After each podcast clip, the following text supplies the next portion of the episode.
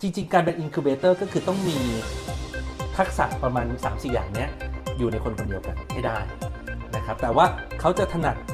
area ไหนความหมายคือธุรกิจลักษณะแบบไหนนี่ก็แล้วแต่ความความสามารถที่ที่แต่ละคนในบ่มเพาะตัวเองขึ้นมา หน้าที่ของเจ้าของร้านที่อยู่ในแพลตฟอร์มคือทำให้ตัวเอง น่าสนใจไม่ว่าคุณจะทำ sales promotion คุณจะ launch สินค้าใหม่ช่วยกันทำงานนั้นมันปฏิเสธไม่ได้ว่าแพลตฟอร์มเป็นตัวช่วยอย่างดี และเอาจริง ๆ แล้วผมค่อนข้างเชื่อว่าแพลตฟอร์มที่มีอยู่ในปัจจุบัน cover ทุกธุรกิจ หลาย ๆ ครั้งเราชอบไปทำอะไรที่มันยาก เทคนิคชั้นสูง แต่เราลืมไปว่าการที่เรามีข้อมูลของกลุ่มเป้าหมายหนึ่งคน เรามีสิทธิ์ที่จะทำเงินจากข้อมูลนี้ได้ มันคือความคาดหวัง มันคือสิ่งที่เขาหาไม่ได้ในตลาดแล้วมาเจอเราพอดี มันเลยโดน Guideline ในคลิปนี้ New EP นะครับเราจะพูดคุยถึงเรื่องของการทำธุรกิจออนไลน์ครับตั้งแต่ในเรื่องของการขายการทำโฆษณาหรือทุกอย่างที่มันจะ go online คำถามมันจะเบสิกตั้งแต่ว่าธุรกิจไหนควรจะ go online ไม่ go online จะได้ไหมในยุคนี้ และถ้าหากว่าจะ go online มันต้องไปด้วยกระบวนท่าแบบไหน เพราะอย่าลืมนะครับว่าในทุกๆ ปีนั้น เทคโนโลยีมันก็อัปเดตและเปลี่ยนไปตลอดเวลา แทบจะไม่เปลี่ยนเป็นปีแล้วนะครับ มันเปลี่ยนกันแทบทุกวินาทีวันนี้ครับเราจะมาพูดถึงสารพัดเคล็ดลับในการทำธุรกิจออนไลน์ในปี 2023 และลากยาวไปจนถึงอนาคตว่าอะไรคือ Key Success ของการทำธุรกิจออนไลน์หลังจากนี้ วันนี้ครับไกด์ไลน์จะพูดคุยกับทางคุณเพชรประภากิติกุล กรรมการผู้จัดการบริษัท Economy Global ในทุกคำถาม และคำตอบที่ชัดเจนในการพูดคุยแบบสบายๆในไกด์ไลน์ครับ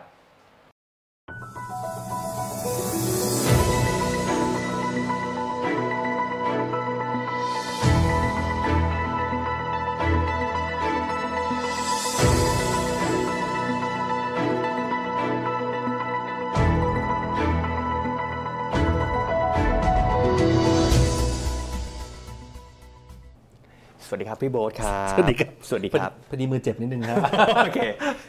แนะนำชื่อพี่อย่างเป็นทางการคือชื่อจริงตามบัตรประชาชนคือคุณเพชร ชื่อเพชร นามสกุล ประภากิติกุลอ่าตำแหน่งคือกรรมการผู้จัดการบริษัท Economy Global จำกัด ใช่ครับ อาชีพจริง ๆ ของพี่คืออะไรครับเอ่อเราเป็นนักบ่มเพาะธุรกิจอืมนะครับ เรามีธุรกิจที่เที่ยวไปบ่มเพาะให้ชาวบ้านอืมนะครับ แต่ว่าโอเคอาจจะอยู่ในหมวดที่เป็นเรื่องของเทคโนโลยี นวัตกรรมเอ่อ งานพัฒนาระบบลักษณะแบบนี้อ๋อนะครับแล้วก็ลูกค้าส่วนใหญ่ก็เป็นเจ้าของธุรกิจที่พยายามจะทำดิจิทัลทรานส์ฟอร์เมชันจากการทำธุรกิจที่ออฟไลน์เลย มาเริ่มทำออนไลน์ จากการขายของทั่วไปเลยมาเริ่มการพัฒนาระบบเป็นของตัวเอง หรือพัฒนาเครื่องมือการตลาดที่เป็นเครื่องมือออนไลน์ เพื่อใช้ในการทำธุรกิจของตัวเองครับครับรวมไปจนถึงการที่เราช่วยเขาพาไปขอทุนจากภาครัฐด้วย โอ้โห ลักษณะจะเหมือนอะเวลาที่แม่ผมถามว่าไกด์ทุกวันนี้ไกด์ทำอะไร แล้วผมก็จะตอบแบบอึกอักอักอักเพราะว่ารายละเอียดมันเยอะมาก ผมไปทีละส่วนก่อนแล้วกันครับ เนาะว่ามันจะมีอยู่2คำที่ผมที่ผมแบบชอบมากคือคำว่านักบ่มเพาะธุรกิจกับเรื่องของการทำ Digital Transformation ซึ่งเราจะพูดถัดไป ผมเริ่มที่คำว่านักบ่มเพาะธุรกิจกันก่อน ถ้าเปรียบเสมือนต้นไม้เนี่ยเราใส่เมล็ด มันก็ต้องให้อุณหภูมิที่เหมาะสมและบ่มจนมันโต ลักษณะของนักบ่มเพาะธุรกิจก็ feel feel นั้นไหมพี่ ก็คล้ายๆกันนะครับ คือสิ่งที่เราเราแก้อะไรไม่ได้เลยคือเมล็ด คือเอางี้พูดอย่างนี้ก่อนแล้วกัน เมล็ดดีเนี่ยเจอนักบ่มเพาะไม่ดีก็โตนะ พูดอย่างนั้นก่อนนะครับเพราะมันดีที่ตัวมันนะครับ แต่ถ้าเมล็ดไม่ดีแล้วเจอนักบ่มเพาะดี ก็พอจะเอาตัวรอดได้ธุรกิจนั้น ถ้าเมล็ดดีแล้วเจอนักบ่มเพาะดี หรือเจอสิ่งแวดล้อมทางธุรกิจที่ดีอะมันก็ยิ่งไปกันใหญ่ ถ้าเมล็ดดีแล้วเจอนักบ่มเพาะไม่ดี ก็เสียของนะครับ เพราะฉะนั้นในในอาชีพเนี้ยต้องบอกว่าก็ไม่ได้มีแต่นักบ่มเพาะที่ทำด้านการพัฒนาธุรกิจดิจิทัลเท่านั้น ก็มีอีกหลาย ๆ รูปแบบคือคือเยอะมากจริง ๆ จริง ๆ ต้องบอกว่าค่อนข้างเยอะ แต่ว่าความถนัดของเราเนี่ยเราจะเน้นด้านงานดิจิทัลเป็นหลักนะครับถ้าอย่างนั้นนักบ่มเพาะจะบอกว่าคล้ายๆแบบเป็น advisor ไหมครับพี่นักบ่มเพาะเนี่ยเป็นทั้ง mentor ทั้ง advisor ทั้งเทรนเนอร์ด้วย คือคือศัพท์พวกเนี้ยครับมันก็มีอาชีพที่แตกต่างกันเนาะหมายหมายหมายความว่ามีบทบาทและหน้าที่ที่แตกต่างกัน อย่างที่มีคนถามว่าถ้าเป็นโค้ชโค้ชทำหน้าที่อะไรโค้ชนี่ก็คือตั้งคำถาม ใช่ไหมครับ ให้คนที่ได้ฟังคำถามนั้นไปหาคำตอบเอง นั่นคือคำว่าโค้ชถ้า advisor นี่คือให้คำตอบที่ถูกต้อง คือฟันธงเลยคำตอบนี้ถูกต้องนี่คือ advisor trainer ก็คือเป็นคนมาช่วยฝึกสอน เพื่อ ให้บรรลุผลลัพธ์อย่างที่ advisor บอกว่าถ้าเกิดว่าคุณจะไปถึงเป้าหมายได้เนี่ยคุณจะต้องทำอะไรบ้าง mentor ก็คือคนที่มาแลกเปลี่ยนให้ประสบการณ์นะครับชี้แนะนะครับนั้นจริง ๆ การเป็น incubator ก็คือต้องมีทักษะประมาณ 3-4 อย่างเนี้ยอยู่ในคนคนเดียวกันให้ได้นะครับแต่ว่าเขาจะถนัด area ไหนความหมายคือธุรกิจลักษณะแบบไหนนี่ก็แล้วแต่ความความสามารถที่ที่แต่ละคนในยบ่มเพาะตัวเองขึ้นมา นะครับเพราะฉะนั้นต้องทำทั้งหมดเลย คือคือคำว่าบ่มเพาะเนี่ยมันก็หมายความว่า คุณใส่เมล็ดลงไปในดิน คุณต้องสร้างบรรยากาศ สร้างสภาวะแวดล้อม สร้างทุกสิ่งทุกอย่างที่ไม่เกี่ยวกับเมล็ดเนี่ยคุณไกด์เข้าใจไหมเพราะฉะนั้นการคำว่าบ่มเพาะธุรกิจก็คือต้องทำทุกอย่างแต่ท้ายสุดแล้วเนี่ยเราไปทำธุรกิจให้เขาไม่ได้นะ การที่เมล็ดมันโตมาเป็นต้นไม้ก็คือการที่เขาต้องทำธุรกิจเป็นของตัวเอง เพียงแต่ว่าเราทำให้อากาศมันอุ่นหน่อย มีแสงแดดหน่อยอตอนที่มันยังเล็กๆ อยู่ก็มีร่มมาบังแดดแรงๆหน่อย ถ้าในทางธุรกิจก็คือ เราช่วยเรื่องความรู้ เราช่วยเรื่อง community ซึ่งสังคมทางธุรกิจให้เขาเริ่มเห็นว่าถ้าเขาจะทำธุรกิจที่มันโตขึ้นหรือยากขึ้น เขาจะต้องเจอกับเรื่องอะไร โดยที่เขาอาจจะยังไม่ต้องไปเจอด้วยตัวเอง แต่เจอจากเพื่อนๆในกลุ่มอย่างเงี้ยนะครับ เราช่วยเขามองหาทุนที่น่าจะทำให้เขาลดต้นทุนนะยิ่งจะเป็นทุนจากภาครัฐเนี่ย ก็ไม่ได้หมายความว่าเขาจะให้เงินเราง่ายๆใช่ไหมครับก็ต้องทำอะไรบางอย่างมาก่อน แล้วก็การได้ทุนนี้มาก็ทำให้เราลดต้นทุนของตัวเอง แต่ว่าสามารถมีอุปกรณ์มีเครื่องมือมีเทคโนโลยีมีนวัตกรรม ในการที่จะทำธุรกิจต่อได้ แบบนั้นโอ้โห คือเป็นทุกอย่างให้เธอแล้ว คือพูดอย่างนั้นก็ได้แต่เป็นเธอไม่ได้แค่นั้นเองคือก็อย่างที่บอกเราเป็นเจ้าของธุรกิจไม่ได้ เราเป็นทุกอย่างได้ก็จริง เราเป็นคนดูแลได้ก็จริงแต่ว่าเมันเล็ดที่โตเป็นธุรกิจคือต้องเขาเจ้าของธุรกิจเท่านั้น โอ้โหแล้วพอยิ่งมาเป็นแนวแบบ incubator และต้องมาอยู่ในเรื่องของการ transform ธุรกิจไปสู่ดิจิทัลอีกเนี่ย พูดก็พูดว่าเป็นอาชีพที่จะบอกว่ามีคนทำเยอะไหมครับ หรือว่ามันนับได้เป็นแบบหยิบเม็ดทรายเลยครับพี่โบ๊ทต้องบอกว่าเป็นเป็นอาชีพที่มีคนทำได้เยอะ พูดแบบนี้ก่อน แต่ทำได้ดีแค่ไหนนี่อีกเรื่องหนึ่งอืมเพราะว่าจริง ๆ เราก็ต้องยอมรับกันว่าพอเราอยู่ในวิชาชีพแบบนี้ครับ ก็ต้องให้เกียรติซึ่งกันและกันนะครับ เพราะฉะนั้นเราจะไม่บอกว่า คุณทำได้ดีกว่า ฉันทำได้ถูกกว่าอะไรเงี้ย ผมว่าไม่ไม่อยากไม่อยากพูดเรื่องนั้น เพราะทุกคนมีความรู้ความสามารถ จังหวะเวลาโอกาสเป็นของตัวเองบางทีประสบการณ์น้อยแต่อาจจะทำให้หนึ่งธุรกิจประสบความสำเร็จได้มากคนที่มีประสบการณ์เยอะก็ได้ มันมีปัจจัยบางอย่างที่มันควบคุมมากไม่ได้ขนาดนั้น แต่ถ้าถามว่าในอาชีพแบบนี้มีคนทำเยอะไหมผมว่าเยอะ แต่ว่าความชัดเจน มันยังคลุมเครืออยู่ เพราะมันดูเหมือนจะต้องไปช่วยเขาทำธุรกิจในหลาย ๆ มิติเยอะไปหมดเลย โดยปกติอะครับอาชีพอย่างอย่างพวกเราที่เรียกว่า incubator เนี่ยถ้าเปรียบก็เป็นเหมือนคุณครูโรงเรียนอนุบาลประถมแล้วกันครับ ส่งเขาได้ถึงมต้นแล้วกันนะ accelerator จะเป็นคุณครูมหาวิทยาลัย ที่จะพาเด็กคนนั้นเนี่ยไปได้ไกลแบบเหมือนขึ้นจรวดของเราเนี่ยเหมือนทำเรื่องพื้นฐานทำ business model ให้มันถูกต้องซะทำให้มัน match กับตลาดซะทำให้มันมี revenue คือมีรายได้กลับเข้ามาซะลักษณะของ incubator จะต้องจบงานที่ที่สิ่งนั้น ไม่ได้จบแค่งานวิจัย หรือไม่ได้จบแค่มีของออกมา ไม่ใช่ จะต้องจบที่ว่าขายได้ไหมโอ้โห เท่ากับว่าตอนเนี้ยผมตอนนี้คือเป็นการทำความเข้าใจกับตัวพี่โบ๊ทก่อนนะว่าตอนนี้พี่โบ๊ทเนี่ยทำเรื่องเกี่ยวกับเป็นนักวิเคราะห์ธุรกิจครับแต่จะบอกว่าไปแข่งทางด้านสาย tech จะบอกมันมันได้ไหมครับ จะไปทางนั้นอะจะไปไปทาทางงนั้นั้นนมากกว่าจะไปทางนั้นครับ background ผมเนี่ยผมจบบริหารธุรกิจคอมพิวเตอร์ แต่ว่า ผมไม่ได้เป็นโปรแกรมเมอร์ ผมเป็นไฮบริดเป็นลูกครึ่งนิดนึง น้องชายเป็น native ก็คือเป็นเป็นโปรแกรมเมอร์เลย โอเคเขาอยู่สายพวก Cyber Security แต่ว่าฝั่งผมเนี่ยผมเนื่องจากว่ารักและใฝ่การตลาดและการขาย เพราะฉะนั้นเวลาเราเจออลูกค้าเราเรียกลูกค้าแล้วกันนะครับ เข้ามาคุยเนี่ยถ้าผมคุยแล้วเขาไม่ได้อยากได้เครื่องมือการตลาด ที่เป็นเครื่องมือดิจิทัลเพื่อนำไปสู่การเก็บสิ่งที่เรียกว่า first party data เนี่ยก็จะไม่ใช่งานฝั่งผม ก็จะต้องไปหานักบ่มเพาะธุรกิจคนอื่น แต่ถ้าเกิดลูกค้าบอกว่าไปทำขายออนไลน์มาก็แล้ว ยิงโฆษณาทำทุกอย่างมาแล้วมันขายไม่ได้ แล้วเขาวิ่งมาเจอผมเนี่ยหน้าที่ผมคือช่วยดูว่าอะไรคือ new business unit อะไรคืออธุรกิจใหม่ที่น่าจะสร้างรายได้จากพื้นฐานธุรกิจเดิมของเขา แต่ขอให้อยู่บนโลกดิจิทัลอย่างนี้จะเป็นงานของเราครับ เท่ากับว่าตอนนี้ประเด็นก็คือว่ามันมีคำถามตัวโตๆแล้วว่าพี่โบ๊ทพูดออกมาว่าเฮ้ย เรากำลังคุยกันอยู่ว่าถ้าลูกค้าเขากำลังอยากจะมาเก็บ Data กับเรา เขาอยากจะได้ข้อมูลในเชิงที่มันเป็น first party data คือแบบข้อมูลที่เป็นเชิงปฐมภูมิ คือข้อมูลแบบแรก ๆ เลย วิเคราะห์ต่อคงเป็น secondary เอ่อ tertiary quaternary ก็แล้วแต่เนี่ยแต่ถ้ากลับมาตรงนี้มันจะมีคำถามหนึ่งว่า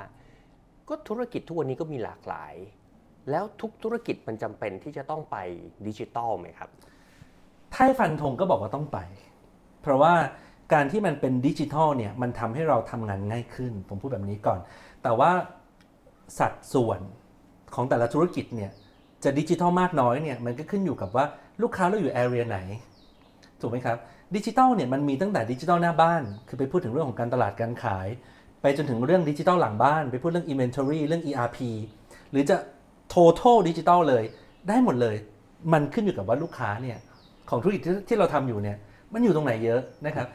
แต่อย่างน้อยก็ต้องมีสักหนึ่งเปอร์เซ็นที่มันดิจิทัลใช่ไหมครับ เพราะว่าหลักๆ แล้วคนก็เริ่มไปอยู่ที่นั่น คนไทยเกือบ 70 ล้านคนมั้งถ้าผมจำตัวเลขไม่ผิด หรือเกินแล้วไม่แน่ใจนะครับเออผมว่าเข้าถึงอินเทอร์เน็ตได้ค่อนข้างเยอะนะครับ คนหนึ่งคนมีโทรศัพท์หลายเครื่อง แต่คนที่มีโทรศัพท์หลายเครื่องและเข้าถึงอินเทอร์เน็ตได้เยอะอาจจะไม่ได้ซื้อของออนไลน์ทุกคนอืมบางคนก็ยังเดินไปซื้อ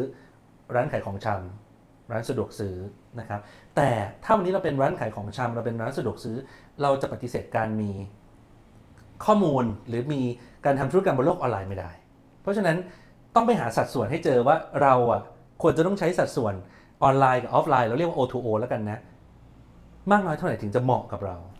โอ้เท่ากับว่าเมื่อกี้ในหัวผมอะจะมีคำถามหนึ่งว่า แล้วธุรกิจประเภทไหนควรจะไปสู่ดิจิทัลแต่สิ่งที่พี่โบ๊ทตอบมาเหมือนว่าทุกธุรกิจมันทุต้กองไปธุรกิจละควรต้องไป แล้วพูดแบบนั้นเพียงแต่ว่ามากน้อยอย่างที่บอกคือคืออย่างนี้ครับในในโลกเราในประเทศไทยเนี่ยก็กูรูก็เยอะ ทุกคนก็บอกแบบนี้ถูกหมด แต่สิ่งที่มันเป็นปัญหารูปสรรคคือ เราไม่รู้ว่าจะเชื่อกูรูคนไหน แล้วบางคนก็เป็นนักเรียนธุรกิจนึกออกไหมครับคือคือเรียนกันจนแบบ แล้วก็กลับมางงทำธุรกิจ แต่ผมแค่จะบอกว่าท้ายสุดนะครับ ต้องพกความเป็นเจ้าของธุรกิจไป คือเราจะต้องรู้ว่าเราจะเอาแค่ไหน บางธุรกิจไม่ต้องดิจิทัลเยอะ ออฟดิจิทัลเยอะกว่าก็ได้ แต่ต้องมีใช่ไหมครับ ทีนี้สิ่งที่ผมพยายามจะบอกคือหาที่มันที่มันเหมาะกับเรา หาสัดส่วนที่มันเหมาะกับเรา อันนั้นคือคำตอบที่ถูกที่สุดอืมไม่ต้องไปเชื่อใครหรอก คุณเรียนรู้มาจากทุกๆ คนได้เยอะๆ นั่นเป็นเรื่องที่ดีแล้ว แต่ตอนจบต้องกลับมาเชื่อตัวเอง จะเอาแค่ไหน โอ้โห มันเป็นคำถามและคำตอบที่คมมาก และมันมันน่าจะเป็นบทสนทนาที่ผม ตอนแรกเราคุยกันว่าน่าจะจบกันประมาณ 45 นาที พี่โบ๊ทตอบมาขนาดนี้เนี่ยน่าจะสั้นลงจะคุยแน่ๆคุยยาวไปแล้วเหรอ น่าจะสั้นลงโอเค แน่ๆแต่ทีเนี้ยแต่แต่ข้อดีคือพอมันมีความชัดเจนเนี่ยบทสนทนาผมว่าคุณผู้ฟังก็น่าน่าจะฟังในเวลาที่สั้นและกระชับและเอาไปใช้ได้จริงเลย ทีเนี้ยมันจะมีคำถามคือว่าผมตั้งหัวข้อว่าการทำธุรกิจออนไลน์ในปี 2023 ผมมีผมมีใจความสำคัญของการตั้งปีคศเพราะว่า 2022 ก็แบบหนึ่ง 2023 ก็แบบหนึ่ง 2024 ก็อีกแบบหนึ่ง ทีนี้คำถามคือว่าเราจะเราจะมั่นใจได้ยังไงว่าไอ้สิ่งที่เราไปในปี 2023 เนี่ยมันจะอยู่ยั้งยืนยงจนถึงปีแบบอย่างน้อยที่สุด การที่เราอยู่ในโลกของออฟไลน์ แล้วมันจะไปออนไลน์เนี่ยบางธุรกิจมันก็ต้องมีการ invest ในเรื่องของ Digital Transformation บางธุรกิจก็ไม่จำเป็นต้องมีการ invest เรื่องเรื่องของ sense of digital investment สำหรับการ transform ธุรกิจเนี่ยมันมันควรต้องดูกันยังไงพี่ ผมว่าเราต้องเข้าใจเทรนด์อืมเข้าใจลูกค้าเราว่าเขาอยากได้อะไร แล้วก็เข้าใจตัวเรา คงจะต้องเข้าใจอย่างน้อยสัก 3 เรื่องก่อน ถ้าวันนี้ครับจากจุด 2022 คือปีที่แล้ว มาทำ2023 เนี่ยมันสอดคล้องกัน แปลว่าเรามาถูกทางหรือถูกเทรนด์แต่ถ้าสิ่งที่เราเป็นอยู่กับสิ่งที่เรากำลังจะโตไปข้างหน้า มันไม่สอดคล้องกัน มันก็มีความเป็นไปได้ว่ามันจะไม่ถูกทาง ผมเองเนี่ย เอาจริงตอนทำธุรกิจครั้งแรกเนี่ย ก็ไม่ได้ทำอะไรที่มันเป็นดิจิทัลมากนัก แต่มาสายเทคโนโลยีและนวัตกรรมนะครับ มันก็อาจจะทำให้เราปรับตัวเข้าสู่โลกดิจิทัลแบบจริงๆจังๆเนี่ยได้เร็วกว่าคนอื่นนะครับ แต่ตอนเริ่มต้นก็ ก็ไม่ได้ดิจิทัลไม่ได้ดิจิทัลขนาดนั้นนะพูดกันอย่างนั้นนะครับ แต่เทรนด์มันบอกว่ามันต้องดิจิทัล มันเหมือน โลกบังคับให้คุณพูดภาษาอังกฤษอะแล้วคุณบอกว่าคุณจะไม่พูดภาษาอังกฤษ แล้วยังไงอะก็โลกมันบังคับก็เข้าใจไกด์เข้าใจความหมายใช่ไหมเข้าใจครับคุณไกด์เข้าใจนะก็โลกมันบังคับให้คุณเป็นดิจิทัลอะแล้วคุณจะปฏิเสธการเป็นดิจิทัลคุณก็ต้องเข้าป่า แล้วคุณมีชนเผ่าอีกคนที่จะซื้อของคุณในหมู่บ้านนั้นน่ะ คุณก็ต้องรับสภาพ ทีนี้มันมีหนังสืออยู่ประมาณสองสามเล่มที่น่าสนใจนะครับผมก็ follow คือติดตามอาจารย์เหล่านี้แล้วกันนะเรียกไปไปขอเขาเป็นอาจารย์โดยที่เขาไม่รู้ตัวว่าเขาเป็นคนแต่งหนังสือครับอาจารย์คนแรกคือคุณอาวินทอฟเลอร์ คนที่เขียนหนังสือเรื่องเอ่อ the third wave the third wave นี่ก็คือคลื่นลูกที่ 3 8 ปีที่แล้วอะพูดตัวเลข 8 ปีนิดนึงนะครับ 8 ปีที่แล้วเนี่ยเราได้ยินคำว่า Thailand 4.0 ครับ นั่นคือคลื่นลูกที่ 4 the fourth revolution นะครับคลื่นลูกที่ 3 คลื่นลูกที่ 4 และคลื่นลูกที่ 5 ที่เป็นคลื่นลูกปัจจุบันเนี่ยอาจารย์คอนเลอร์แต่งหนังสือเรื่องหนึ่งก็คือ the marketing 5.0 ก็คือพูดถึงคลื่นลูกที่ 5 แปลว่า 3 4 5เนี่ยมันสอดคล้องกัน คลื่นลูกที่ 3 บอกว่าคุณจะต้องไปหา spirit คือไปหาจิตวิญญาณของเจ้าของธุรกิจ ถ้าในอนาคตคุณเริ่มต้นธุรกิจโดยปราศจากจิตวิญญาณ ธุรกิจคุณจะเป็นแบรนด์ที่เหมือนลูกโป่งคือข้างในมันมีแต่ลม แล้วธุรกิจในช่วงนั้นเนี่ยเราจะสังเกตเห็นว่าเทรนด์ของมันคือ เราจะมาเล่าเรื่องการฝ่าฟัน อุปสรรคจนแล้วกลับมารู้แล้วเป็นอย่างนั้นจริงครับแล้วสังเกตไหมทุกวันนี้ก็ยังเป็นแบบนั้นอยู่สำหรับคนที่ประสบความสำเร็จเออจริงมันไม่มี shortcut มันไม่ได้หายไป คือคือมัน มันมีอยู่แต่มันมันไม่ได้ถูกนำมาเล่าเป็นเรื่องแรกละ4.0เนี่ยเราพูดถึงเรื่องของcommunity พูดถึงเรื่องแพลตฟอร์ม พูดถึงเรื่องของ number of user ใช่ไหมครับ วันนี้ก็ยังอยู่แต่ใครจะมาพูดเรื่องทำแพลตฟอร์มวันนี้ถือว่าเชย หายไปละถูกไหมครับ 5.0 พูดพูดถึงเรื่องของ Data เพราะฉะนั้น Data ใดที่ไม่ได้อยู่บนแพลตฟอร์ม คือเราไม่ได้เป็นเจ้าของแพลตฟอร์มเอง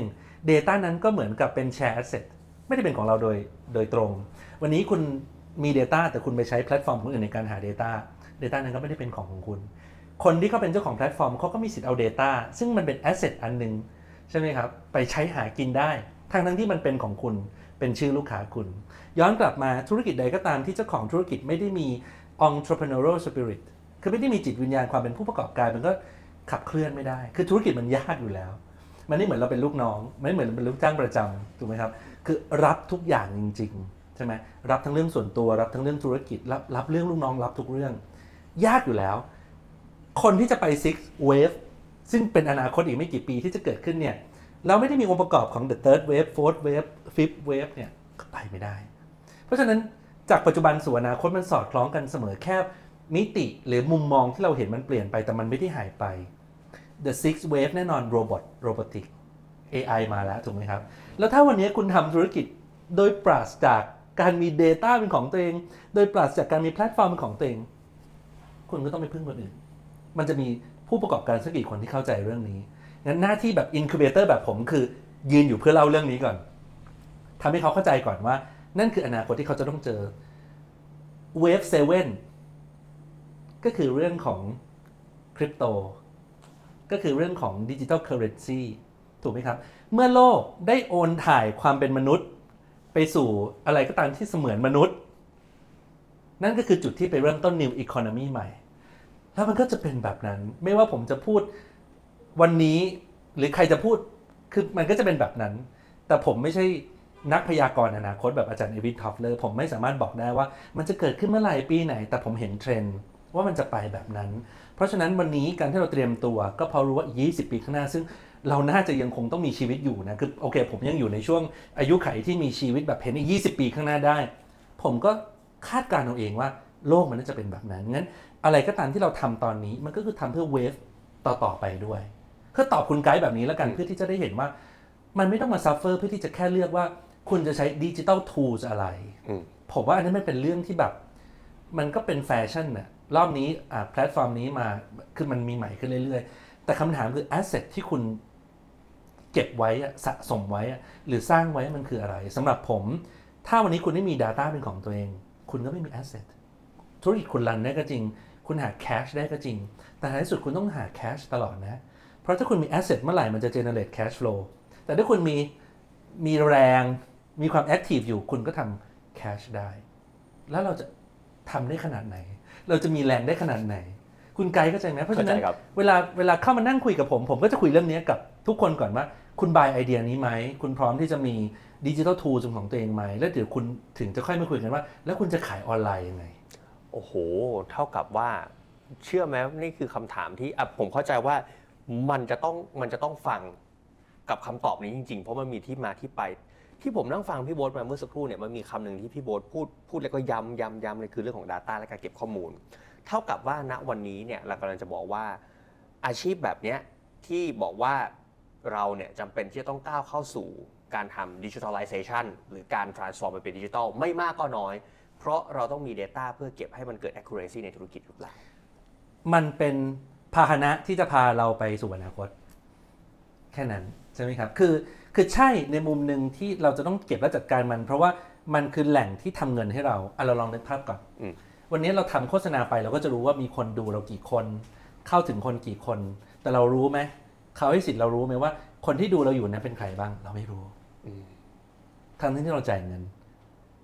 เขาสิทธิ์เขาให้สิทธิ์เราดูแค่นี้ เอาใหม่ วันนี้เรามีลูกค้าสักหมื่นคน เราทำโฆษณาไปหาลูกค้า direct เลย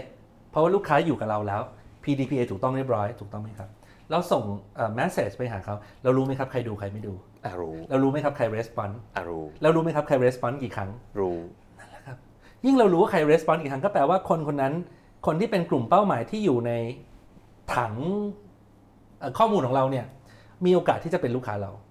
แล้วก็เริ่มรู้ด้วยซ้ำว่าเขาสนใจเรื่องอะไร แต่ตอนนี้ถ้าเราปฏิเสธกระบวนการนี้ เราก็ต้องไปใช้เครื่องมือนี้ของคนอื่น ซึ่งคนอื่นเขาจะไม่บอกเราว่า คนที่สนใจคุณเป็นใคร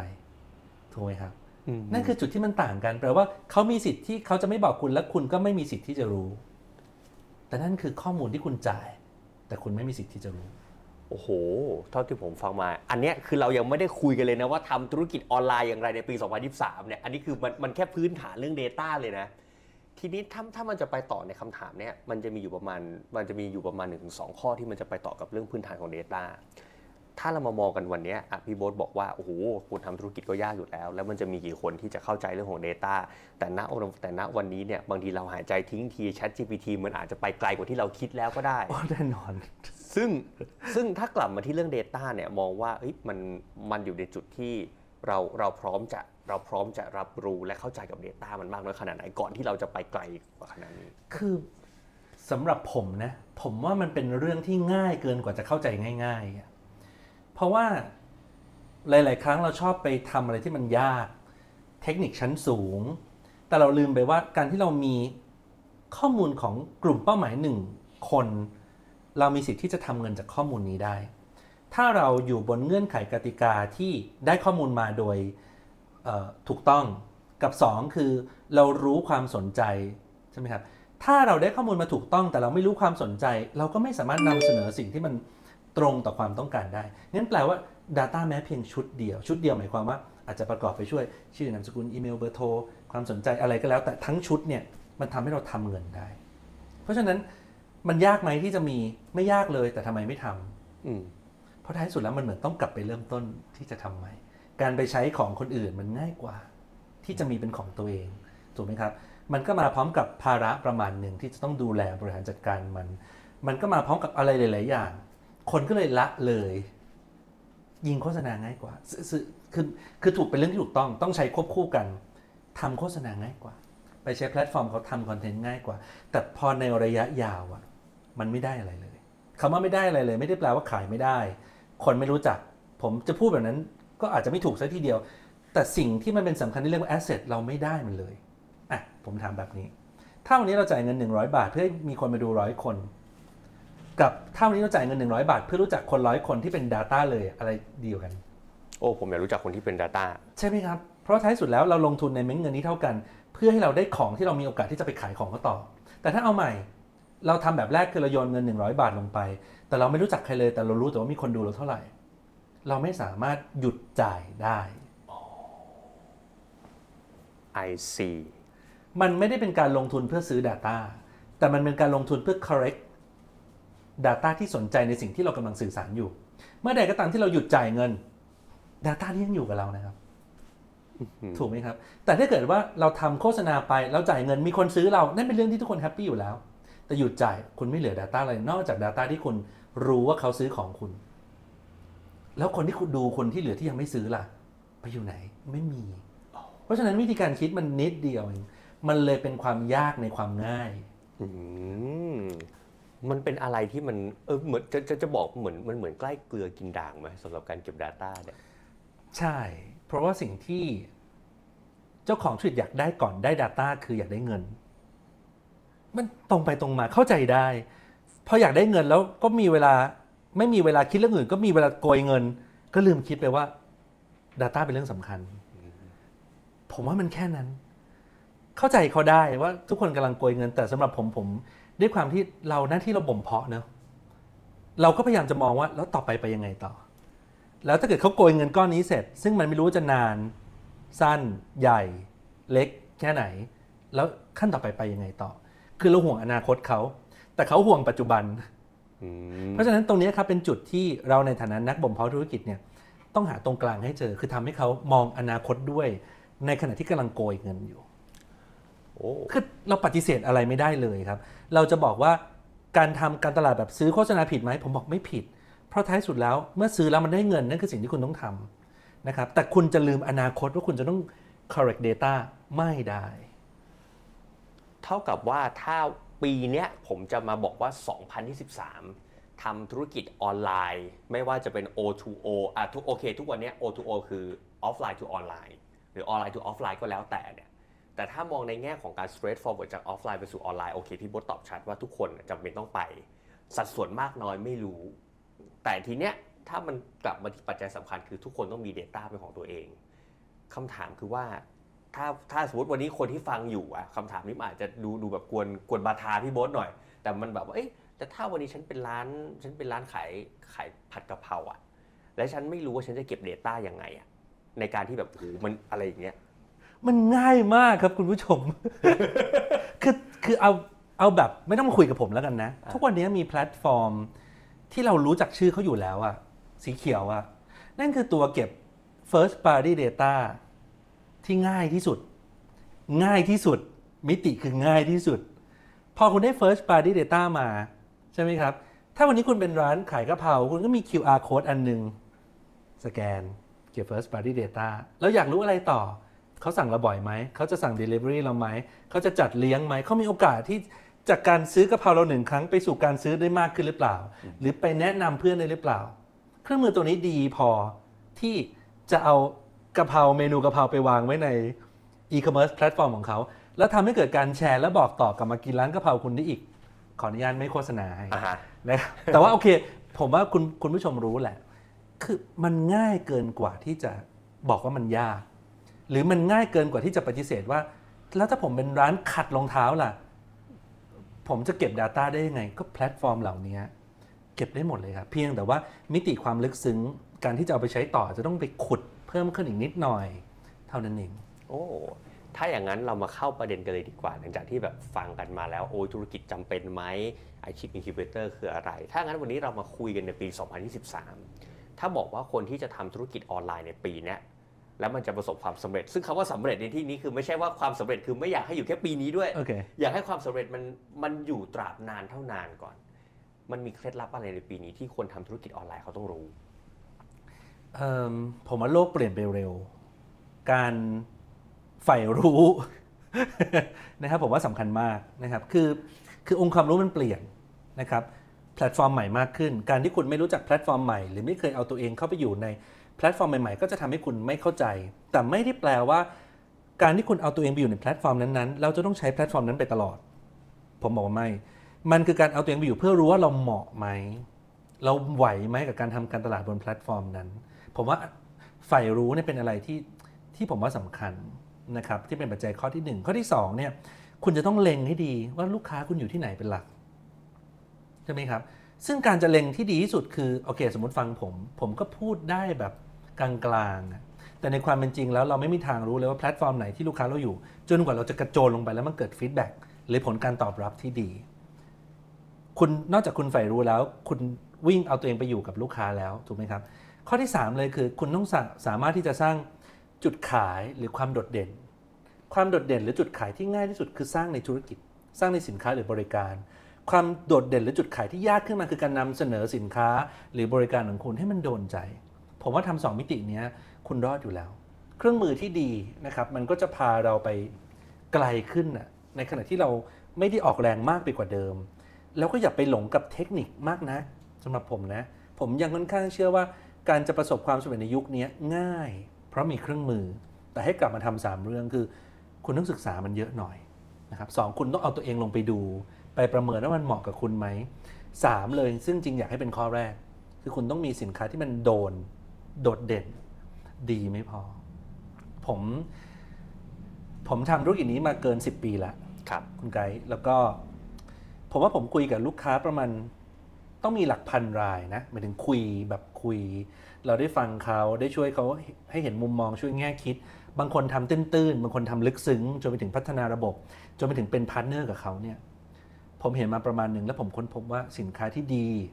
กับสินค้าที่โดนแตกต่างกัน สินค้าที่ดีเนี่ยมันต้องใช้การตลาดเยอะใช้สื่อเยอะ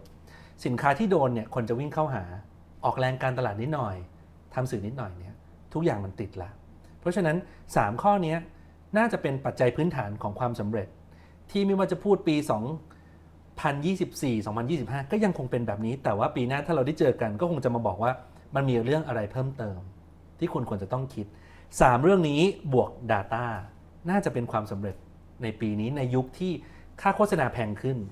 ถ้าของคุณไม่โดน คุณก็ช่วงชิงออออนไลน์ทานคู่แข่งไม่ได้ครับ ใช่ไหมครับ เพราะฉะนั้น 3 ข้อนี้เลยแล้วบวกเรื่อง Data เพราะถ้าคุณทำการตลาดแล้วคุณได้ Data มากอง คุณยังกลับไปขายเขาได้ คุณทำเทเลเซลได้นะคุณทำ direct mail ได้นะ คุณทำอะไรได้อีกเยอะ แต่ถ้าคุณเอาแต่จ่ายตังค์เพื่อซื้อเวลาในการโฆษณา Data จะไม่วิ่งกลับมาหาคุณ คุณจะเห็นเป็นแค่สแตทเป็นตัวเลขซึ่งไม่รู้ว่าใคร โอ้โห ทีเนี้ยมันจะกลับมา อะโอเค ใฝ่หาความรู้ครับอันนี้ทุกคนต้องทำอยู่แล้ว ครับสองคือเรื่องของแพลตฟอร์ม กับการ trial ไปเลือกให้ดีอะเป็นเรื่องที่คือก็คือต้องเลือกให้เหมาะสมครับกับเรื่องของสินค้า ผมขอเจาะสองเรื่องนี้ละกันครับใฝ่หาความรู้ทุกคนถ้าเป็นนักธุรกิจไม่อ่านหนังสือนี้ตีก้นนะคะกำลังจะบอกว่ามันก็ต้องหาความรู้เพิ่มเติมด้วย แต่ทีเนี้ยถ้ามันมาที่เรื่องของแพลตฟอร์มครับและเรื่องของสินค้า ผมแยกเป็น 2 เรื่องก่อน ผม deep ไปที่เรื่องของแพลตฟอร์มก่อน แพลตฟอร์มเนี่ยทุกวันนี้มันมาเนี่ยแต่ก่อนเนี่ยอะสมมติว่าอะผมทำร้านอาหาร ผมก็จะรู้ว่าแต่ก่อนเนี่ยจะมีแพลตฟอร์มตัว G สีเขียว แพลตฟอร์มตัว L สีเขียว แพลตฟอร์มตัว R สีสีม่วงอย่างเงี้ยหรือว่าแพลตฟอร์มตัว F ที่เป็นตัวสีชมพูอย่างเงี้ยทุกคนน่าจะอ๋อเลยเนาะแต่ทีเนี้ยคำถามคือว่า แล้วแต่ละธุรกิจบางธุรกิจไม่มีแพลตฟอร์ม บางธุรกิจมีแพลตฟอร์มคำถามคือว่า ไอ้การที่มีแพลตฟอร์มกับไม่มีแพลตฟอร์มสำหรับบางธุรกิจก่อนนะครับ มันได้เปรียบเสียเปรียบเป็นยังไงไหมเอ่อแน่นอนครับคือเราพูดมิติของแพลตฟอร์มก่อนเนาะแพลตฟอร์มที่มีคุณภาพ ก็จะสามารถสร้าง traffic ให้คนเดินเข้ามาในแพลตฟอร์มนั้นได้เยอะ เหมือนกับเรามีห้างสรรพสินค้าแล้วกันสมัยก่อนนะครับคือผมโตมาจาก Creative Agency สมัยก่อนเนี้ยเราทำการตลาดในห้างสรรพสินค้า ห้างสรรพสินค้าที่ราคาที่แพงก็คือห้างสรรพสินค้าที่มีคนเดินเยอะ แต่บอกไม่ได้นะว่าคนเดินเข้าร้านเท่าไหร่ แต่หน้าที่ของห้างสรรพสินค้าคือพาคนมาเดินห้างให้ได้เยอะ หน้าที่ของเจ้าของร้านที่อยู่ในแพลตฟอร์มคือทำให้ตัวเองน่าสนใจไม่ว่าคุณจะทำ sales promotion คุณจะ launch สินค้าใหม่ก็ช่วยกันทำงาน งั้นมันปฏิเสธไม่ได้ว่าแพลตฟอร์มเป็นตัวช่วยอย่างดี และเอาจริง ๆ แล้วผมค่อนข้างเชื่อว่าแพลตฟอร์มที่มีอยู่ในปัจจุบัน cover ทุกธุรกิจหมดแล้วอืมมันคือมันปฏิเสธไม่ได้ว่ามันแทบจะไม่มีแพลตฟอร์มไหนที่ไม่รองรับธุรกิจใด ๆ เลย ใช่ไหมครับ งั้นแพลตฟอร์มเป็นตัวช่วยแน่นอนอันนี้ต้องตอบได้ว่าร้อยเปอร์เซ็นต์คนที่ไม่ยอมเอาตัวเองเข้าไปอยู่ในแพลตฟอร์ม ก็เหมือนกับไปเปิดร้าน เดี่ยวๆริมข้างทางสายสามคือคือมันมีก็มันมีถนนหลักถนนสายสองถนนสายสามใช่ไหมคือถ้าคุณปฏิเสธเทคโนโลยี ก็แปลว่าคุณพยายามจะเอาตัวเองไปอยู่ที่นั่น แต่ถ้าของคุณเจ๋ง คนก็ไปหา ร้านลับเยอะแยะไป แต่ร้านลับที่ไม่มีคนรู้บนแพลตฟอร์ม ก็เป็นร้านลับตลอดไป อืมอะคำถามแรกเคลียร์แล้วนะครับคำถามที่ 2 ต่อไปคือว่า แล้วถ้าเราอยู่ในแพลตฟอร์มที่มันมีสิทธิ์มากเลือกมากได้มากกว่าหนึ่งอ่านตัวอย่างในชัด ผมก็ยกตัวอย่างร้านอาหารเหมือนเดิม ผมมีแพลตฟอร์มเนี่ยสารพัดสารพัดคแพรัลบตฟอร์มเลย สมมุติอะตอนแรกพี่โบ๊ทบอกว่าเอ้ยพอเราเริ่มทำเนี่ยอาจจะต้องกระโจนไปในทุกอันหน่อย แต่พอถึงเวลาสักพักหนึ่งเราจะรู้ว่าใครเจ๋ง ใครเนี่ยไม่เจ๋งและเจ๋งไม่เจ๋งอาจจะวัดกันที่ยอดขายว่าเอ้ยแพลตฟอร์มนี้ให้ยอดขายเราเยอะแพลตฟอร์มนี้ให้ยอดขายเราน้อย ถ้าถึงวันหนึ่งเนี่ยเราจำเป็นมันที่ต้องคงคง5แพลตฟอร์มนี้ หรือเราอาจจะแบบเลือกแค่ว่า top 3แล้วกัน 2 นี่คือปลดตัดหางปล่อยวัดไปเลย มันขึ้นอยู่กับว่าคืออย่างนี้นะครับ มันขึ้นอยู่กับต้นทุนที่เสียไป พลังงานที่ต้องใช้ เวลาที่ต้องใช้ รายได้ที่กลับเข้ามา ถ้าเปรียบเทียบแล้ว เราไม่ได้เสียอะไรเพิ่ม ต้นทุนก็ไม่ได้เพิ่มทำไมถึงจะต้องเอาออก อันนี้ข้อที่หนึ่งก่อน มีคนช่วยขายเยอะก็ย่อมดีกว่านะครับงั้นเอ่อ ผมเองจะไม่อยากให้เรารู้สึกว่าเราจะต้องเลือกแพลตฟอร์มใดแพลตฟอร์มหนึ่ง เพราะว่าในเชิงธุรกิจการกระจายความเสี่ยงเนี่ยทุกแพลตฟอร์มมีขึ้นมีลงหมดอืมเราก็ไม่รู้ว่าเจ้าของแพลตฟอร์มไปทำอีท่าไหน อาจจะโดนแบนอ่าทะลึ่งหน่อยอ่าอ่าแอดมินอ่าก็หายไปก็ได้ เพราะฉะนั้นการมีหลายแพลตฟอร์มคือการกระจายความเสี่ยง ถ้าต้นทุนไม่ได้สูงขึ้น ไม่จำเป็นต้องเอาออก ถ้าถามผมนะ ผมตอบแบบนั้นเออ มันไปขึ้นอยู่กับการตลาดที่จะทำร่วมกับแพลตฟอร์มมากกว่า ถ้าเรามองว่าในบรรดา 5 แพลตฟอร์มนี้ แพลตฟอร์มนี้มียอดขายสูงสุด ก็อัดการตลาดของทางฝั่งเรา ไปช่วงไปร่วมกับแพลตฟอร์มนั้น ทั้งหมดนี้ดูได้จากอะไรก็ดูได้จาก Data ยอดขายอย่างเงี้ยครับ transaction ที่มีคนเข้ามาซื้อความปวดหัว ลูกค้าที่มาจากแพลตฟอร์มบางรายก็ปวดหัวไม่เหมือนกัน เพราะเงื่อนไขของแพลตฟอร์มนั้น มันก็ส่งผลต่อลูกค้าบางประเภทชอบใช้ เพราะฉะนั้นตรงนี้เป็นเรื่องที่เราต้องใช้ Data ในการวิเคราะห์แล้วก็เลือก ว่าเราจะทุ่มทรัพยากรที่มีกับอะไร แต่ถ้าวันนี้ต้นทุนมันไม่ได้ต่างกัน คุณไม่ได้มีต้นทุนเพิ่มนะครับหรือเขาไม่ได้มาเก็บค่า GP คุณเยอะขึ้นขึ้นให้ครบทุกแพลตฟอร์มโอ้โหเอาแบบนี้นะ ถ้าผมสรุปง่ายๆคือว่าคุณทำธุรกิจอะไรอยู่ ต้องกระโจนหาแพลตฟอร์ม แต่แค่ว่าแพลตฟอร์มนั้นเนี่ยสมมติเป็นแพลตฟอร์ม สมมติคุณเป็นร้านนวด อาจจะอยู่ในแพลตฟอร์มร้านนวด หรือคุณทำโรงแรมก็อาจจะอยู่แพลตฟอร์มซึ่งอันนี้โอเคมันพูดเหมือนเหมือนไกลตัว แต่ในความจริงคืออะเราก็รู้ว่ามันมีแพลตฟอร์มจองโรงแรมอยู่อยู่เป็นนับเม็ดทรายแพลตฟอร์มร้านอาหารอยู่นับเม็ดทรายแพลตฟอร์มเรียกบริการคิวช่างอยู่นับเม็ดทรายอะคุณต้องกระโจนเข้าไปอยู่ตรงนี้ เอา Data มาเพื่อเพื่อวิเคราะห์กันต่อ ทีเนี้ยคำถามแพลตฟอร์มมันจบไปแล้ว มันอยู่ที่เรื่องสินค้าแหละหลายคนบอกว่าอ้าวคุณไกด์อ้าวคุณโบ๊ท ถึงเวลามาแล้วเนี่ยเข้าใจนะคุณโบ๊ทพูดถึงคำว่าสินค้าดีกับสินค้าโดน โดนตาโดนทีนอะไรก็แล้วแต่ แต่ทีเนี้ยมันจะกลับมาว่าและมันมันเป็นนิยามใหม่อะมันไม่ได้มันไม่ได้มีใครมาบอกว่า สมมุติว่าผมบอกว่านาฬิกาตัวเนี้ยโอ้โหมันโดนมากเลย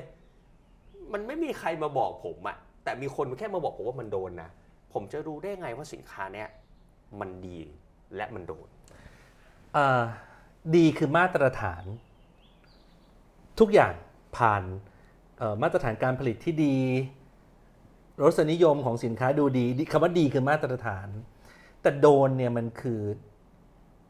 มันคือความคาดหวัง มันคือสิ่งที่เขาหาไม่ได้ในตลาด แล้วมาเจอเราพอดี มันเลยโดนนะครับคำถามสำคัญน่าจะอยู่ที่ว่าทำไงให้สินค้าเราโดนเนาะถ้าพูดกันแบบ เอาแบบตรงไปตรงมาก็ต้องทำหลาย ๆ ครั้ง จนเราเรามีเซนส์ของของการทำสินค้าให้มันโดนตลาด แม้กระทั่งคนเป็น incubator แบบผมเนี่ยกว่าผมจะเจอสินค้าที่โดนในตลาดได้เนี่ยก็ไม่ได้แปลว่าเราทำครั้งเดียวนะคือมันยากมากที่คุณจะไปเจอที่ปรึกษาแล้วที่ปรึกษาหรือ advisor บอกว่าทำสิ่งนี้ที่มันโดนแน่ เพราะว่ามันพัวพันมาถึงการลงทุนสภาวะตลาดศักยภาพในการทำของคุณอีกเยอะ แต่ในความเป็นจริงแล้วการที่คุณไม่ทำเลย คุณจะไม่มีวันเข้าใจว่าโดนคืออะไร สำหรับผมกว่าจะโดนได้มันต้องล้มมาหลายๆครั้ง คือพูดแบบนี้มันดูโหดร้ายนะ แต่มันก็ไม่ต่างอะไรจากการขับหรือขี่จักรยาน การขี่จักรยานเป็นทักษะเป็นความรู้ คุณรู้ใช่ไหมครับว่าคุณต้องจับแฮนด์ยังไง ปั่นยังไงถูกไหมคุณมีทักษะในการทรงตัวมากขึ้น แต่เซนส์ของการขี่จักรยานต่างหากที่จะรู้ว่าเมื่อไหร่จะล้มการที่เราจะทำสินค้าหรือบริการให้โดนในตลาดคือเซนส์มันอยู่ในจุดที่มัน ยากขึ้นแล้วก็ลึกขึ้น แต่จะมีเจ้าของธุรกิจซึ่งไม่อยากเอ่ยชื่อเลย ดังมากตอนนี้ นอกจากทำสินค้าตัวนี้ออกมานะเป็นนักร้องก็ดังนะ คือคนน่ะอ๋อพอมีเซนส์อะเราพูดอ่าโอเคโอเคโอเครู้ในใจเพราะเขายังไม่ได้ซื้อแอดฮะเขายังไม่ซื้อแอดนะครับเอ่อเดี๋ยวผมช่วยขายก็ได้นะครับ คือคือเป็นคนที่แบบผมทึ่งมากคือทำสินค้าที่เป็นอาหารธัญพืช ก็ดัง ออกมาทำเพลงก็ดัง เพราะเขามีเซนส์ที่เขาจะรู้ว่าอะไรที่เหมาะกับตลาด แต่เขาผ่านอะไรมาล่ะ แล้วเราคาดหวังว่าเราจะทำครั้งแรกให้มันดังหรือมันโดนเลยคือคุณต้องเฮงมากอะไอ้กระบวนการนี้ครับคือกระบวนการที่มันเหมือนกับเราปั่นจักรยานต้องทำแล้วทำอีกทำแล้วทำอีก แต่คนที่เริ่มต้นทำมันต้องทำเล็กๆ คือ อันนี้เป็นสมการหนึ่งที่ผมเจอ แล้วก็หลาย ๆ ครั้งที่ผมดูแลนักธุรกิจ หรือดูแลเจ้าของธุรกิจเนี่ยมัน ตกหลุมพรางง่าย อ่าผมมีเงินเท่านี้ ผมจะทำยังไงให้ดังเลยได้ไหม ผมบอกโอ้โห ผมว่าเงินแค่นี้ไม่พอ แล้วต่อให้คุณมีเงินมากกว่านี้ก็ไม่พอ คนระดับ ระดับโลกแล้วกันนะ เพราะว่าเอ่ยชื่อไปตอนนี้เขาไม่อยู่แล้วนะครับ เพราะว่าเขาเสียชีวิตจากมะเร็งตับนะ ผมพูดใบชื่อนะ เขาทำพาหนะอันหนึ่งขึ้นมา ขึ้นต้นด้วยตัว S ยังเจ๊งเลยอะ มีเงินขนาดนั้น มีสติปัญญาขนาดนั้น มีสมองพาหนะเป็นสองล้อครับ ขึ้นไปยืนอะสองล้ออะยังเจ๊งเลยอะทุกวันนี้ไม่มี คือก็ไม่ได้มีคนซื้อหลากหลายทำไมอะก็มันเป็นธรรมชาติของการทำธุรกิจ วันที่คุณเจอของที่โดนก็ไม่ได้ว่าไม่ได้แปลว่าคุณจะทำมันโดนได้ซะทุกอย่าง โอ้โห คุณจะคาดหวังอะไรกับสิ่งที่คุณคิดมาหนึ่งครั้งแล้ว ลงทุนแบบเล่นหวย เพื่อหวังว่าคุณจะถูกหวย คุณซื้อหวยกี่ครั้ง คุณยังไม่ได้ถูกทุกครั้งเลย เพราะฉะนั้นการทำของให้มันโดนคือการทำรอบเล็ก ๆ เล็ก ๆ จริง ๆ โยนไปในตลาด ไม่โดนโยนไปอีกโยนไปอีก แต่ถ้าคุณเล่นใหญ่ทีเดียวมันไม่มีทางเจอ ผมไม่รู้ว่าคุณจะถูกหวยหรือเปล่า ถ้าคุณถูกหวยผมก็ดีใจด้วยนึกออกไหมครับ แล้วผมก็อยากให้ทุกคนถูกหวยนะแต่ว่าเราถูกหวยทุกคนไม่ได้งั้นการทำธุรกิจถึงเป็นเรื่องของ knowledge skill attitude wisdom sense ไออันหลังนี่แหละที่จะคุย ผมมารู้สึกว่าสิ่งที่เราคุยกันมาทั้งหมดคือการ transform เข้าไปสู่ digital transformation หรือการทำธุรกิจออนไลน์เนี่ยพอมาฟังทั้งหมดจากที่จากที่พี่โบ๊ทพูดมาเนี่ยกลายเป็นว่าออนไลน์เหมือนส่วนประกอบอะแต่เหมือนสินค้านี่มันดูเป็น part ใหญ่มากเลย แน่นอนครับ เมื่อกี้เราบอกว่าอะไรโดนไม่โดนเนี่ยถ้าเป็นนักการตลาดเก่งๆ แบบ 20 ปีที่แล้ว ครูบาอาจารย์รุ่นพี่ในวงการเอเจนซี่ผมเนี้ย คือโดนได้ไงอะเป็น copywriter อย่างเงี้ยคิด keyword คิดสโลแกนเนี้ยมา โฆษณาตูมเดียวยอดขายขึ้นโดนได้ยังไงคือยุคนี้มันยากมาก ยุคนี้จึงต้องใช้ Data ปล่อยสินค้าไป 3 วันอะไรขึ้นไม่ขึ้น โดนมันไม่ได้โดน predict ด้วยคนละมันไป predict ด้วยแพลตฟอร์มที่ generate data มาบอกเรา สมมุติเราทำข่าว เราลงไปร้อยข่าวเนี่ยไม่ดังร้อยข่าวหรอก แต่ข่าวเนี้ยพอลงไปสามนาทีเท่านั้นแหละ มีคนดูล้านคนโดนไหม โดนคำถามคือแล้วเราจะรู้ได้ไงอะเราก็ต้องโดนไม่โดน โดนไม่โดน โดนไม่โดนไปเรื่อยๆ ถ้าเราไม่มีแพลตฟอร์ม หรือไม่มีระบบใด ๆ ในการเอา Data มาดู เราก็พิจิตรไม่ได้ว่าไอ้ที่โดนเนี่ย mood and tone ข่าวมันเป็นยังไง เรานำเสนอยังไงเหรอ อย่างเงี้ยถึงจะเจอคำว่าโดนโดนโดนแล้วโดนอีกนึกออกไหมครับ คือยุคนี้มันใช้เซนส์อย่างเดียวไม่ได้แล้ว สมัยก่อนมันอาจจะได้ แต่ Data ทำให้เราเห็นว่าอ๋อ แบบเนี้ยไม่โดน แต่ต้องทำไป แต่ทำแบบเนี้ยโดนแน่ ๆ เข้าใจยังครับโอ้โหมันพิจิตรด้วยสถิติได้ เท่ากับว่าที่เราคุยกันมาทั้งหมดเนี่ยมันกลับมาง่ายมากก็คือว่ามันเหมือนวิธีการทางสถิติ คือเก็บข้อมูลแล้วก็นำมาวิเคราะห์ และเอาความสำเร็จกลับไปรีพีทต่อจากข้อมูลที่มี แล้วใช้เซนส์น้อยลงอืมแต่แน่นอนถ้าเกิดคุณไม่มีเครื่องมือพวกนี้ คุณต้องเดาล้วนๆ แล้วคำถามคือใครมันจะเดาถูกได้ตลอด ถูกไหมครับ แต่พอเราเริ่มมีข้อมูล เราเริ่มรู้ว่าคนกลุ่มนี้ชอบอ่านข่าวเราตอนสามทุ่มอ่าฮะ แปลว่าช่วงนี้คือช่วงที่ดีที่สุดที่แฟนคลับของเราอะ อ่านข่าว เราก็ต้องเลือกข่าวที่เขาสนใจมากที่สุด มันก็ทำให้ช่วงเวลานี้มันมีคุณภาพมากขึ้นไปเรื่อยๆนั่นก็คือ stat คือ data คือจะเรียกว่าอะไร มันก็คือเรื่องง่ายๆแค่นั้น แต่ไม่ต้องใช้เซนส์ของผู้บริหารมากเกินไปแล้ว เพราะการใช้เซนส์ในยุคนี้มีโอกาสผิดมากกว่าถูกถ้ามันกลับมาที่ 3คำถามสุดท้ายคำถามที่หนึ่งก่อนเลยว่า ถ้าสมมติว่า เป็นการคอนเฟิร์มและการคำถามนี้ว่าเหมือนออนไลน์ หรือว่าดิจิ t a ลทรานส์ฟอร์เมชันเพื่อที่จะ transform ไปสู่ธุรกิจออนไลน์ ผมไม่รู้ว่าแค่ไหนถึงเรียกว่าออนไลน์นะครับ แต่ผมคงผมคงจะใช้ประมาณนี้ว่าคงต้องมีสะพานเชื่อมจากออนจากออฟไลน์ไปสู่ออนไลน์ ถ้าเปรียบเทียบกันว่าระหว่างเรามีสะพานเชื่อมกับตัวสินค้า ถ้าให้เปรียบเทียบกัน 2 ตัวเนี่ยยังไงก็ตามพี่โบก็ยังยืนยันว่าสินค้ายังมีส่วนสำคัญ แต่มันก็ยังขาดออนไลน์ไม่ได้อยู่ดี ใช่ ถ้าให้ช่างน้ำหนักแบบเฉือนกันเลยนะ ผมว่าสินค้าโดนบริการโดนเนี่ยเฉือนกันนิดหนึ่งอันนี้ชนะ สินค้าโดนหรือบริการโดนเนี่ยแล้วมันมีคนใครสักคนหนึ่งที่ถูกใจมากๆ เนี่ย เดี๋ยวเขาจะเอามาตีฆ้องร้องป่าวบนโลกออนไลน์เองอืมแต่มันอยู่ตรงนั้นนะ มันอยู่ตรงไหนก็ไม่รู้นะ แต่มันโดน เอาใหม่ สินค้าดีออนไลน์เก่งมากเลยโหคุณต้องลงพลังกับมันขนาดไหนเพื่อที่จะอธิบายเพื่อที่จะ convince แล้วออนไลน์กับโลกออฟไลน์อะครับการ convince มันพลังมันต่างกัน การ convince กันบนโลกออนไลน์มันคือจับต้องไม่ได้อะมันไม่รู้ไอ้นี่คืออะไรอะมันไม่ครบผัสสะมันไม่ครบประสบการณ์ มันไม่ครบประสาทสัมผัสทั้งหมด แต่ถ้าเกิดเราเจอกันเมื่อไหร่เนี่ยเราจะเห็นแววตาเห็น เห็นวิธีการเห็นรสนิยมเห็นกลิ่น มันไม่เหมือนกันนั้นมันต้องออกแรงในโลกออนไลน์เยอะถ้าของมันแค่ดีเฉยๆนะครับงั้นถ้าให้ตอบผมฟันธงว่าต้อง สินค้าหรือบริการโดนก่อน แล้วออนไลน์เป็นเรื่องตามมาคำถามที่สอง แล้วแล้วมันยังจะมีอยู่ไหม ที่พี่โบ๊ทบอกว่าทุกคนจำเป็นต้องไป digital transformation ไม่ส่วนเล็กส่วนน้อยแหละ มันอาจจะไม่ได้ลงทุนอะไรใหญ่โต แต่อย่างน้อยแพลตฟอร์ม ตัว G อะไรสารพัดเนี่ยมันก็อาจจะเข้ามาหาเรา แต่ถ้าคำถามคือว่า และถ้าและถ้ามันจะมีสักธุรกิจไหมที่ ไม่ทำ digital transformation แล้วมันจะอยู่รอด มันต้องเป็นธุรกิจที่ถ้าพูดคำหยาบ ซึ่งเข้าใจว่าออนไลน์นี่ไม่ค่อยมีเซ็นเซอร์ก็คือต้องคือโคตรโดนมากเลยครับ จนตัวเองอยู่ในที่ที่ไม่จำเป็นจะต้องมีออนไลน์ก็ได้ แต่ต่อให้จะโดนมากๆ แล้วตัวเองไม่ต้องออนไลน์มากๆ ก็จะมีคนเอาโลกออนไลน์มาใส่ให้เราอยู่ดี มีนักข่าวมาสัมภาษณ์ออกข่าวออนไลน์ มีอินฟลูเอนเซอร์มากินมาใช้มาซื้อ เอาไปโปรโมทออนไลน์ คือมันหนีไม่พ้นนะครับ อดีตผู้บริหาร Google ท่านหนึ่งคือเอริกสมิธเป็นผู้บริหาร Google นะ ตอนนั้นพูดในงาน World Economic Forum ปีผมจำไม่ผิด 2015 ปีนี้ 2023 ผ่านมา 8 ปี ซึ่งตอนนี้เอริกชมิดไม่ได้เป็น CEO ที่ที่ Google แล้วนะครับ เอริกชมิดพูดประโยคหนึ่งเขาบอกว่า Internet will disappear มันจะหายไป วันนั้นถ้าปี 2015 ผมว่าประเทศไทยนี่ยังแบบ ยังเพิ่งเริ่มต้นเลยอะแบบลุยเรื่อง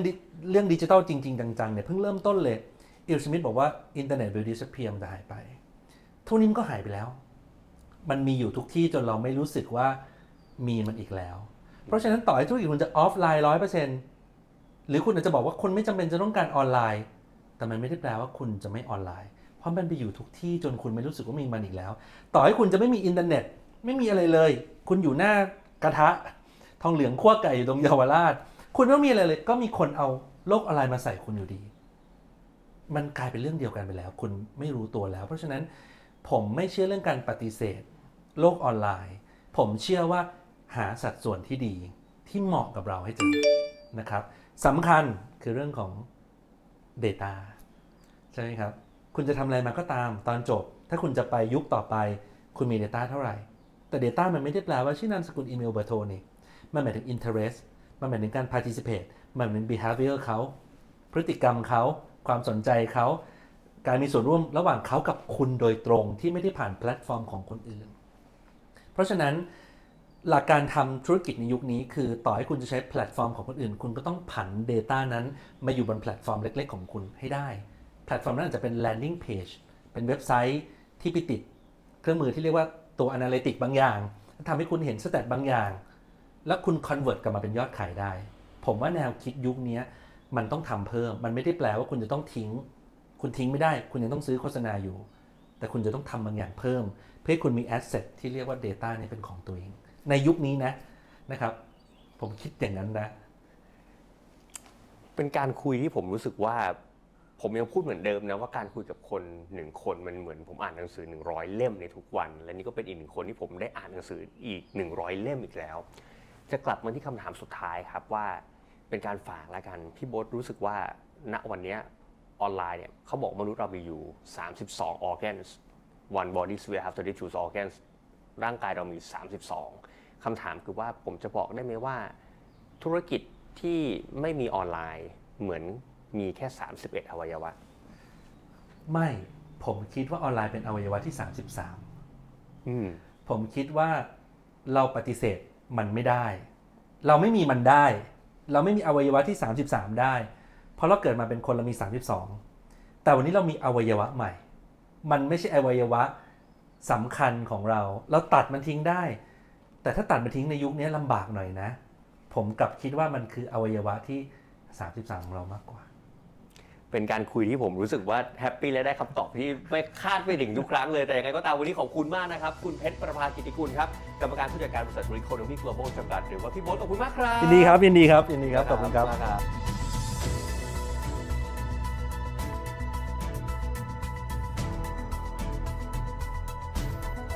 Reporter Journey แตกต่าง รอบด้าน ชัดเจน